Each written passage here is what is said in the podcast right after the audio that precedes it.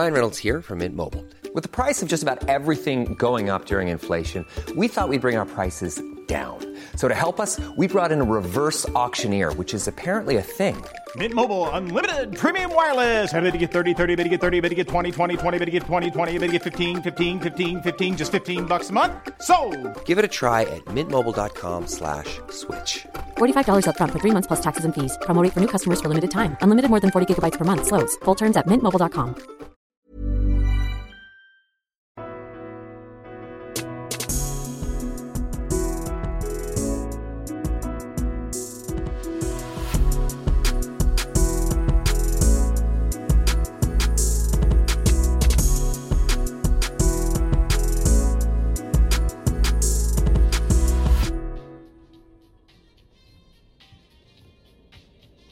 Surprise, surprise.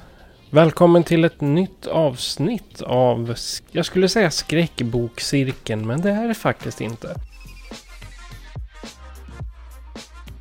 Jag har döpt dagens avsnitt till Skräckdrömcirkeln. Idag gör jag ett litet speciellt drömavsnitt. När vi ska dyka ner i ett mörkt rike av sömn och drömmar. Jag fick möjligheten att intervjua sömnforskaren Pontus Wasling. Och det här är ju extra spännande eftersom vi just nu går igenom Nightmare on Elm Street-serien. För att komplettera det här då så bestämde jag mig för att ta kontakt med Pontus. Vi kommer att prata om hur drömmar kan påverka vardagen och ja, kanske inte Freddy Krueger i sig, men mardrömmarna, hur de påverkar vardagen. Så sätt dig bekvämt, ta på dig din randiga pyjamas, fram med popcorna och häng med oss när vi pratar om sömn. Något som går mellan det verkliga och det overkliga. Plus, i sömnen kan dina föräldrar inte hjälpa dig när Freddy kommer. Pontus Wasling heter jag. Jag är läkare i neurologi och forskare, docent vid Göteborgs universitet. Där jag har forskning om sömn. Jag är uppvuxen utanför Sundsvall och i Borås. Det kan man säga är därifrån jag kommer. Och ja, jag har ju då läkarutbildning. Jag har forskat om nervceller, hur de fungerar och lagrar minnen, och jag forskar om drömmar och sömn och varför vi drömmer, varför vi sover egentligen och lite annat. Och så har jag ett litet fritidsintresse. Jag har skrivit böcker också, populärvetenskapliga böcker, så att jag har skrivit en om minnet och en om medvetandet som kom häromåret. Innan vi går in på det jag kallade hit dig för då, vad är din relation till skräck och skräckfilm och skräckböcker? Ja, jag läser inte så mycket skräck och tittar inte på så mycket skräckfilmer. Jag tror att det som jag har läst senast är nog H.P. Lovecraft, som många av mina kompisar läste när vi gick i gymnasiet, och så liksom har tagit upp det för att det har blivit så stort igen. Så jag har tittat på, jag är liksom ingen stor konsument av skräck. Det kan man inte säga, men sen jag har å andra sidan träffat många patienter som har sömnsjukdomar, som de upplever ofta väldigt skräckfyllda saker i samband med sömn. Det är superfascinerande tycker jag, vad som händer och vad hjärnan ställer till med, om man säger så. Vi håller på att prata om Nightmare on Elm Street-filmerna för närvarande. Och hela de filmerna utgår ju ifrån att Freddy tar barnen där deras föräldrar inte kan skydda dem, det vill säga i sömnen. Så då tänkte jag, ja men det är bra att ha någon som kan en hel del om det här med sömn då, och som kan få berätta lite mer. Och som en första fråga är bara, varför drömmer vi? Det finns massa teorier. Man vet inte säkert. Det finns ju de här lite äldre teorierna om att det är budskap från, ofta från gudar. Det här finns ju i princip i alla religioner överallt. Man kan läsa om det i Nya Gamla Testamentet, i vår gamla nordiska mytologi och grekisk mytologi. Överallt. Alltså kommer man till Australien, Nya Zeeland. Så de har samma tankar där. Och så det är en tanke. Och sen finns det ju den här som är en väldigt stark, har fått starkt fäste i den freudianska teorin. Nämligen att det precis som den tidigare kommer i drömmarna symboliska budskap. Men är då inte från gudomar eller från den andra sidan, utan för Freuds del då, från det undermedvetna. Det här var ju något som han föreslog år 1900 i den här boken Drömtydning. Så det har ju varit otroligt inflytelserikt i vår kultur. Det är så man tänker att det är något som det undermedvetna vill säga oss någonting. Och det var hans tanke att det här skulle komma i symbolisk form, för att annars kanske det är ju mycket sådana här undertryckta önskningar. Och om det skulle bli för explicit, tydligt, då skulle vi vakna av det. Så att för att hålla oss sovande så har vi detta. Och då behövs det också en psykoanalytiker för att tolka det här. Vad är symboliken egentligen? Och Freud trodde sig då ha knäckt den koden. Sen hade ju han flera efterföljare som Carl Jung till exempel, som hade andra teorier om detta. Och så att inom det fältet så har det ändå funnits många olika teorier. Sen är det så här att på 70-talet så kom det då var det några amerikanska forskare som sa så här att det är så här att i hjärnstammen så uppstår massa aktivitet på natten i samband med REM-sömnen. Och det här i sin tur, det sätter igång hjärnbarken och skapar bilder, röster, dofter och så vidare i en totalt bizarr psykosupplevelse. Slumpmässig. Det finns liksom ingenting symboliskt i det här, utan det är bara slumpens skördar vad som kommer upp i en dröm då. Så att de gick ju emot allt som man tidigare hade trott. Och det man kan säga att de senaste 20 åren så har det kommit upp flera nya teorier som kanske är lite mer sansade. Där det finns vissa som säger att vi drömmer, att det har en funktion. Och andra säger att vi drömmer och det har egentligen inte någon funktion.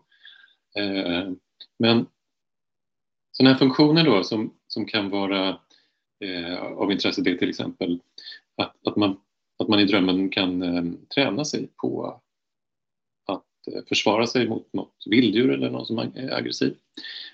Som är liksom en virtual reality-miljö ungefär.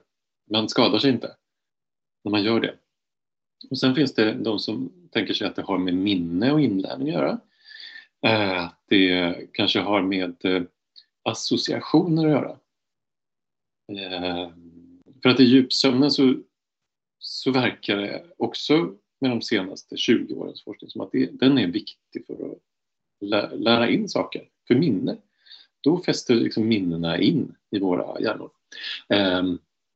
Och då kanske det är så att drömmarna använder vi för att hitta associationer mellan det som vi har lärt in nu då, under dagen, och det som vi redan vet.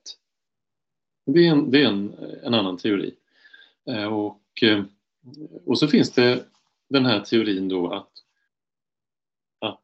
det är faktiskt ganska, de här drömmarna är faktiskt ganska lika vårt vakna liv om man tittar noggrant på dem. Det finns absolut jättekonstiga drömmar, bizarra och väldigt märkliga. Men de är väldigt få. Det är en liten minoritet. Utan det mesta skulle faktiskt kunna utspela sig liksom på dagen när vi vaknar. Så då är tanken att ja, men det är en slags fortsättning bara på det som hjärnan producerar på dagen. Det fortsätter på natten på ett liknande sätt, men lite mer fritt. Så det är några av de tankar och hypoteser som finns nu då. I nuvarande forskning, finns det någon särskild orsak till att vi drömmer mardrömmar? Ja, det är en bra fråga. Alltså, mardrömmar är ju... De brukar man definiera inom drömforskning då, som drömmar som gör att man vaknar upp. Och sen har man någonting som på engelska kallas för bad dreams. Och då är det hemska drömmar eller åtminstone jobbiga drömmar som man inte vaknar av. Det man kan se i drömmar när man analyserar dem. Det finns speciella kodsystem till och med som man kan använda. Det är att det finns ofta känslor i dem. I och för sig är de känslorna ofta adekvata. De passar i situationen. Att man är jagad av någon och så blir man verkligen rädd. Och om man tittar på innehållet i mardrömmar. Det finns sådana studier där man har... Det finns en kanadensisk studie där man samlade in från flera hundra personer deras drömrapporter då, drömdagbok. Och de, under några veckors tid, de fick ihop ungefär 10 000 drömmar då. Det var en ganska gedigen samling.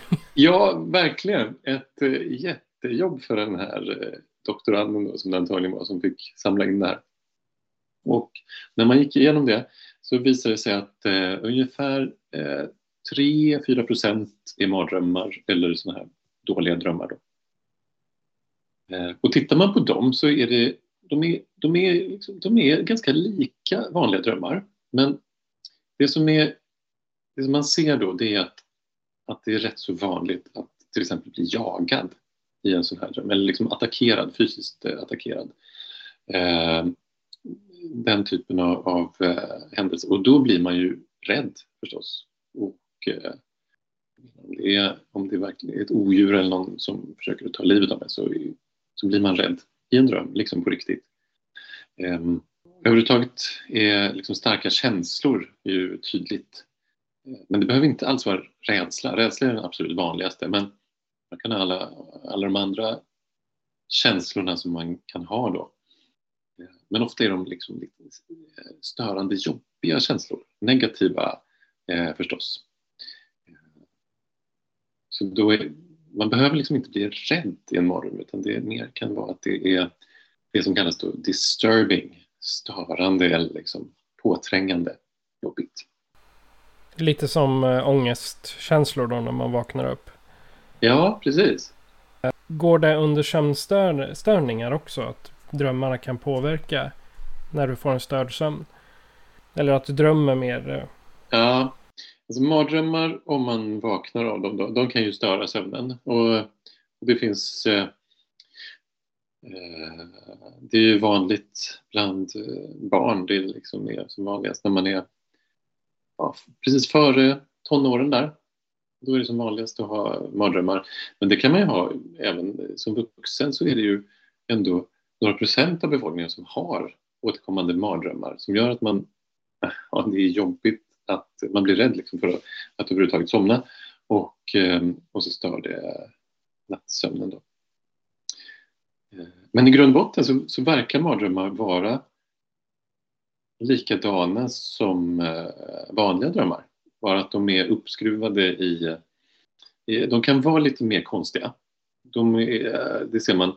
Så mardrömmar är lite konstigare än såna här dåliga drömmar. Och mer bizarra.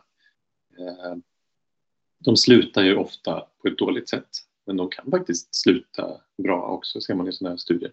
På sikt, om man har problem med sömn och så, kan det påverka så att säga både den fysiska och psykiska hälsan hos en människa?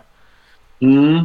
Och då tänker jag på en längre tid, inte bara som om jag skulle drömma en mardröm i natt, utan eller drömma mycket överhuvudtaget. Ja, men på det sättet att man får en störd sömn, det är ju inte bra. Det kan vara dåligt för hälsan på sikt. Det har man sett. Och det är inte bra för humöret, det är inte bra för beslutsfattandet, det är dåligt för minne och så vidare. Så det kan du göra. Och sen är det ju, har man ju vetat länge att det är vanligare med mardrömmar hos personer som mår dåligt. Om man har någon psykiatrisk sjukdom så ser man att det är fler mardrömmar där. Men då är det nog så att det är själva illabefinnandet, att man mår dåligt, som gör att man får mardrömmar. En sak som man har sett med drömmar, det är att det kan komma in saker från dagen som man har varit med om. Det kallade Freud för drömrester. Och det förekommer, det gör det. Men det som är ännu vanligare egentligen, det är att den känslan man befinner sig i när man ska gå och lägga sig, att den kommer in i drömmen. Och då kan man ju tänka sig att om man mår dåligt, om man är deprimerad eller har mycket ångestproblematik, så kommer det in i drömmar. Okay. Finns det något sätt man kan mäta om en person drömmer? Ja men det gör det. Man kan, alltså det klassiska sättet är ju att mäta med EEG, hjärnvågorna, och då kan man se när en person befinner sig i REM-sömn. Sen är det inte bara i REM-sömn man drömmer då. Men det är ett sätt. Liksom. Då kan man, men då får man väcka upp den personen och fråga om du drömde. Och då får de säga då om de gjorde det eller inte. Sen finns det en japansk studie som gjordes för 10 år sedan och som är ganska intressant faktiskt. För att då använder man ett fåtal forskningspersoner. Jag tror det var 3 stycken i den här studien, och de fick sova. Och så gjorde de det i en sån här MR-kamera. Man använde fMRI då, för att undersöka vilka delar av hjärnan som var aktiva. Så väckte man dem och så sa de så här: jag drömde om att jag pratade med den här gamla kompisen. Och då kunde de se att i hjärnan så är det aktiverat samma områden då som i talcentrum som när man pratar, och samma områden i såna ansiktskänsliga delar av hjärnan som är aktiva när man ser en person och känner igen någon då.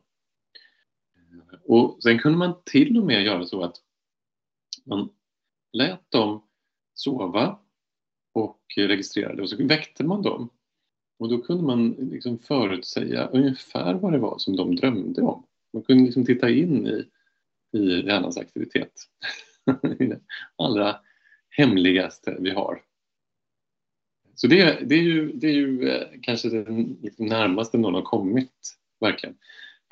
Sen finns det ju någonting, det här med klardrömmar också, som gör att man faktiskt kan ta sig in i folks drömmar. Ja, men en klardröm är ju, det här är ju intressant utifrån den här filmserien då, Nightmare on Elm Street. En klardröm är ju då ett tillstånd där man i drömmen förstår att det här är bara en dröm. Och det är ganska många som har upplevt det. Hälften ungefär av alla människor har det. Och jag har faktiskt aldrig haft det. Jag tror inte det. Eller när jag var liten hade jag lite tendens till det. Då tror jag att jag hade det. Men jag har verkligen försökt att lära mig det här, men det har inte gått. Men det är en del som har det mycket eller lite, att man kan uppleva det ibland att det här var en dröm. Och sen steg 2 då, det är ju att i drömmen också ta regissörsrollen och bestämma vad som ska hända i den här drömmen. Det kan man också göra. Det var faktiskt en av mina frågor, om det är realistiskt att tro att man kan styra sina egna drömmar. Och det är det. Och om man tittar på den här filmen då, första filmen till exempel, så är det ju Tina och Nancy, va? Kompisar som har sina pojkvänner Rod och Glenn. Och då är det ju så här att Glenn, Johnny Depps första roll, vad jag förstår, han säger ju att han har hört om balinesiska dream skills. Och jag har försökt hitta de här balinesiska dream skills, men jag har inte lyckats med det. Men då, det finns, jag har inte hittat någon beskrivning av det. Men det han säger då, det är att de, på Bali så har man liksom i konsten till exempel, så har man utgått väldigt mycket från drömmar i skapandet. Ja. Och då säger Nancy, om man träffar ett monster i drömmen då, vad händer, kan man göra då? Och då kan man liksom, då säger han så här, att man kan vända ryggen åt det här monstret, inte bry sig om det, och så försvinner energin liksom ur det. Det här är ju rent tekniskt då en slags klardröm eller lucid dream. Att man förstår i den här drömmen att det är ju bara en dröm. Och jag skulle kunna ändra den här mardrömmen till att något annat händer. Mm. Och där tänker jag också på Inception. Fast där är det ju en drogskapad som de sitter i någon maskin där med Leonardo DiCaprio och company. Kan de ju kliva ner i flera lager av sömn också. Just det, de drömmer i drömmen och precis så. Och drömmer i drömmens dröm. Ja, det blir lätt komplicerat. Men jag tror att jag har läst att Christopher Nolan, att han är en klardrömmare. Och vi gör en studie nu faktiskt där vi undersöker personer som har narkolepsi, alltså en sömnsjukdom då. De har en störning i sin sömn på natten och på dagen. Det här gör att de somnar ofta in i REM-sömn och kan få väldigt skrämmande hallucinationer. Och det som de också väldigt, väldigt ofta har, det är klardrömmar. Inte alla har det, men en absolut majoritet. Så då har vi gjort registreringar på dem och då kan man be den här personen innan insomnandet att när du säger så här, att när du befinner dig i en dröm så ska du titta höger och vänster 2 gånger. Så långt du kan åt höger och så långt du kan åt vänster och så gör du det 2 gånger. Och de somnar väldigt snabbt ofta och kommer in i REM-sömn. Då har vi fått den ögonsignalen. Men det är nämligen så här att i REM-sömn så är man paralyserad. Och det finns en funktion med det då, att man ska inte kunna röra sig. För att om man inte hade varit det så hade man levt ut sina drömmar. Ja, det kan ju vara jobbigt. Ja, det hade varit jobbigt. För då hade man sagt allt som man säger i drömmen. Det hade man också sagt rakt ut. Liksom att man hade rört sig och sprungit och slagits och så vidare. Och det här är något som kan hända faktiskt. På grund av hjärnskador då. När man blir äldre. Att det här inte funkar. Men det enda sättet om man är paralyserad, det är att röra ögonen. De kan ju röra sig. Och så kan man andas också så att man kan hyperventilera, och det skulle också vara ett sätt då att signalera till omvärlden. Men då har det gjorts studier på det här där man har haft en person som befunnit sig i lucid dreaming och blinkat med lamporna i taket, och då går det ändå igenom stängda ögonlock och man upplever det här då som blinkande. Då har man gjort det med morsekod.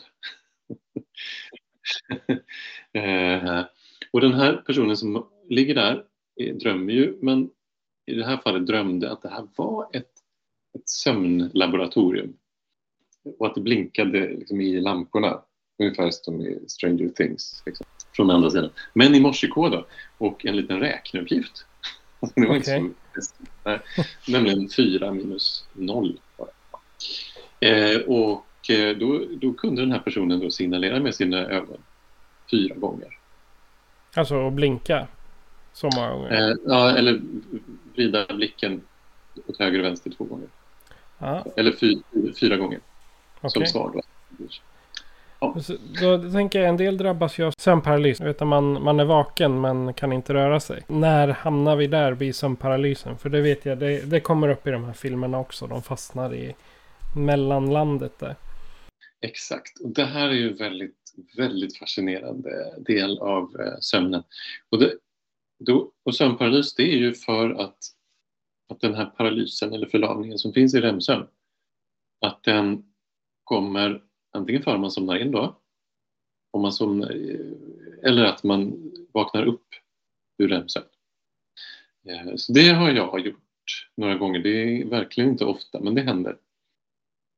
Och då är det så att om man är jättetrött, man har inte sovit eller skiftarbetat eller någonting sånt där och somnar, då kan man då gå väldigt snabbt in i REM-sömn, precis som de här narkolepsipatienterna. Och då befinner man sig i ett gränsland där mellan vakenhet och REM-sömn. Och så är man ofta paralyserad då. Man kan inte röra sig, man kan andas bara. Och väldigt ångestfyllt är det här för de flesta. Och då är det här utspelar sig ofta i rummet där man ligger och sover. Eller soffan eller någonstans. Så att det är den vanliga världen. Men så kommer det in saker i den här. Och det som kommer in då, det kan ju vara just att det är figurer som man ser. Det kan vara ljud man hör av fotsteg eller någon som pratar eller skrammel eller kedjor kanske. Det kan också vara att man får en känselsupplevelse att det är någon som berättar att det var liksom att det kommer upp, man ser att det är en häxa som liksom dyker upp över sängkanten och biter i stortån på en. Och då gör det ont på riktigt. Det är som att det är någon. Och så kan man känna att det sätter sig någon på sängen. Och en som berättade att hon såg det var en liten nallebjörn med ögon av knappar som kom gåendes med bestick i handen, kniv och gaffel. Vass kniv. Och hoppade upp i hennes säng.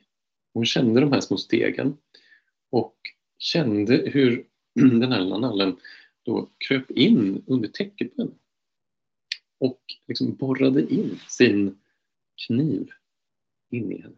Men det, jag har också hört sådana här berättelser om plötsligt när man ska ligga där och sova. Det var en tjej som då var kanske 14 år som låg i sitt flickrum och så är det plötsligt en liten flicka som sitter på sängkanten med liksom en vit särk och blont hår och så nynnar de på någon slags sorgsen melodi på något främmande språk. Sådana saker. Och kommer tillbaks liksom någon annan dag när hon ska sova då. Och sitter vid sängkanten, sjunger den här melodin och klappar över håret på den här personen som ligger i sängen då, den här flickan. Som vänder sig om och tar tag i håret och skriker in i örat på den här 14-åringen då, som ligger där och verkligen undrar vad som händer. Finns det någon idé om hur sådana hallucinationer kan komma just under en paralys? Så? Det är nog så här att det är ju någonting som skapar de här drömmarna. Och troligtvis är det den mekanismen då som drar igång i vanliga drömmar. Och som kanske är samma mekanism som fungerar i våra dagdrömmar som vi har. Och då dras det igång också precis i den här insomningen eller uppvaknandet. Och av någon anledning då så är det väldigt skrämmande saker. Det är Stephen King. Det är skräckfilm det här. Väldigt, men det kan vara... Jag har hört en del beskrivningar av att det är mer neutrala saker som flygande hamburgare. Men oftast är det det kan vara någon vålnad utan ansikte som stiger in.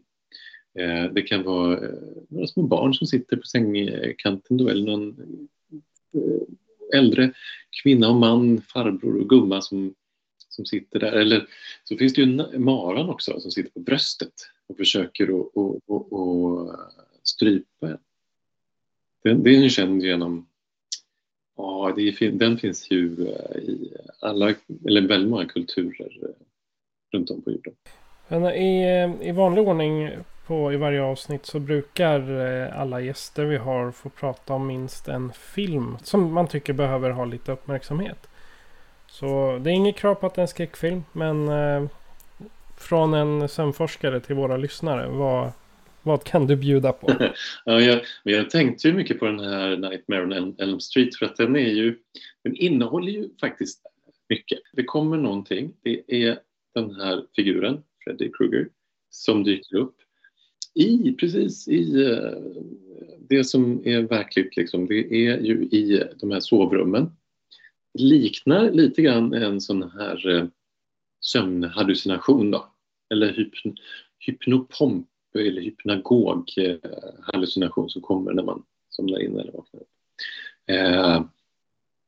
Och så finns ju det här med klardrömmar eller lucid dreaming i de här filmerna också. Nancy säger, du finns inte på riktigt. Det här är bara en dröm. Och det påverkar ju Freddy Krueger. Och allt återställs. Sen är det ju inte riktigt så enkelt förstås. För att det är en säkerhet. Men det är ändå den här balinesiska dream skills är något som alla borde lära sig. För att man kan ju använda det till roliga saker också. Och man kan styra sina drömmar. I serien Nightmare on Elm Street så får de någonting som heter Hypnosil. Mm. Finns det i verkligheten? Nej, det tror jag inte att den gör faktiskt. Men just hypnosilen då, den ska vara för att få en drömfri sömn. Mm. Skulle det vara möjligt att göra en sån medicin i verkligheten? Ja, det kan man säga. Och säga att det mest är drömmar i REM-sömn. I alla fall sådana drömmar som vi behöver vara förlamade för att inte leva ut. Men det finns också drömmar i djupsömn. Men om man får bort REM-sömnen eller minskar den, då minskar också drömmarna. Ett väldigt effektivt sätt att göra det på, det är alkohol. Det är en slags REM-sömnsdödare. Och då tror jag att många har upplevt att det är inte lika rikt drömliv om man somnar berusad. Okej, så, men finns det någon form av medicin alltså, som man kan äta mot? Eller som, jag tänker, sömntabletter finns det en del som säger att man inte drömmer om. Vissa säger det, andra har jag hört drömmer ändå. Jag vet inte vad skillnaden är. Ja, precis. Det är inte så stor. Man tittar på hur sömntabletter fungerar, så gör de inte jättemycket med sömnen faktiskt. Man får lite mindre av den allra djupaste sömnen och lite mer av den mellandjupa sömnen. REM-sömnen påverkas inte jättemycket till exempel. Sömnen ser ut ungefär som vanligt. Men man kan ju verkligen, nu har inte jag provat sömntabletter så mycket, men när jag provat det så känns det ju som en väldigt djup sömn på det sättet att man inte kommer ihåg sina drömmar. Å andra sidan brukar jag ha lite svårt att komma ihåg mina drömmar. Sen har man mer REM-sömn på morgonen och då brukar inte sömnmedicin ha kvar så mycket av sin effekt heller då. Så då kan man ju ändå få den här REM-sömnen och drömmarna då. Jag tänkte, har du någon... Du kanske vill göra lite reklam för dina böcker då? När vi ändå har dig på tråden. Jag har skrivit 2 böcker. En om minnet och hur det fungerar. Och forskning om hur det sätter sig. Och hur olika minnen ändras och förändras över tid då.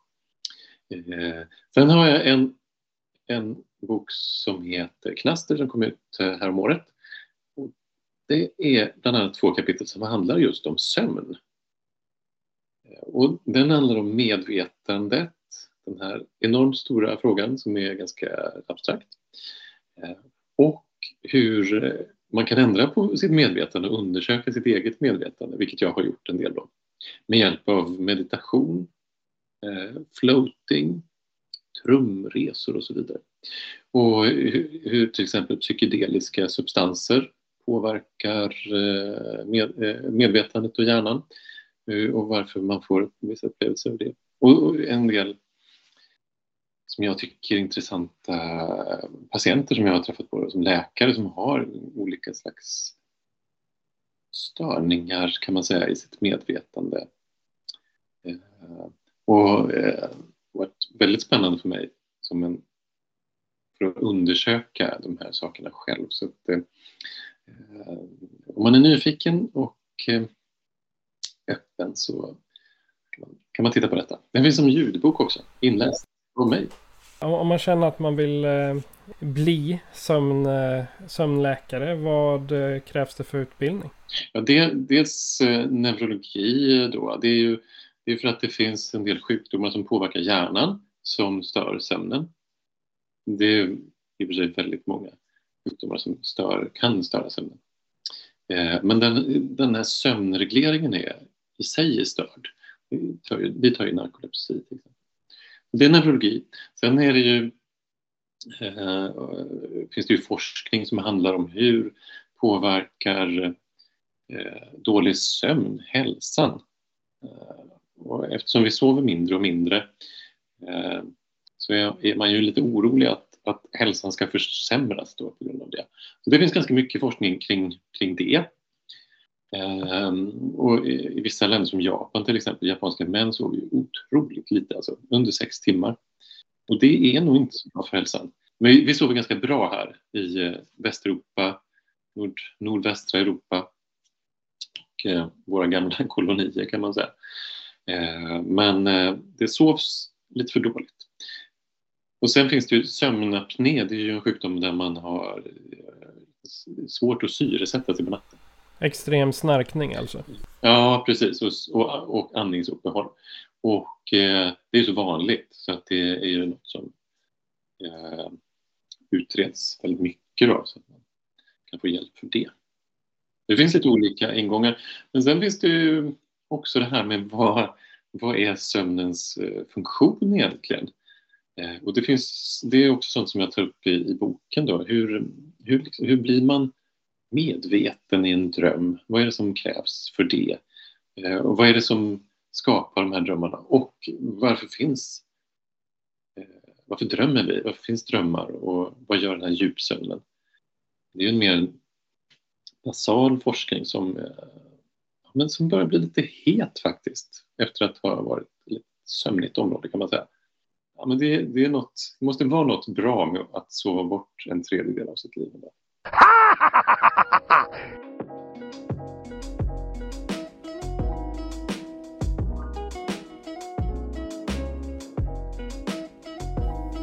Tack så mycket för att du har hängt med i det här drömska avsnittet av Skräckdrömcirkeln.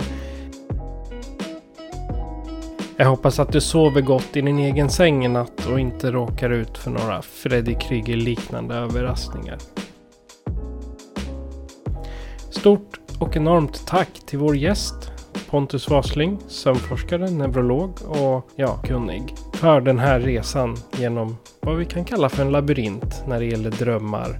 Och nu hoppas jag vi alla förstår varför vi plötsligt vaknar mitt i natten med våra kalla kårar. Musiken är skapad av mig, Stream, Lakey och PYC. Gillar du musiken kan du även här hitta information i beskrivningen om hur du kan ge dem lite kärlek.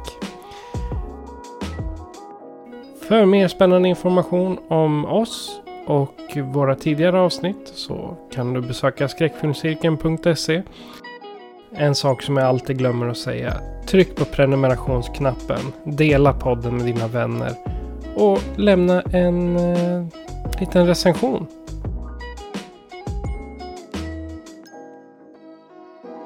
Kom ihåg, om du någonsin känner att verkligheten och drömmarna börjar blanda sig, varför inte göra som vi? Sätt på en skräckfilm och se var natten tar dig. Tack för att du lyssnade på Skräckdrömcirkeln. Jag heter Patrik. Vi ses i nästa avsnitt. Håll dig borta från mardrömsvärlden. Jag gör på er.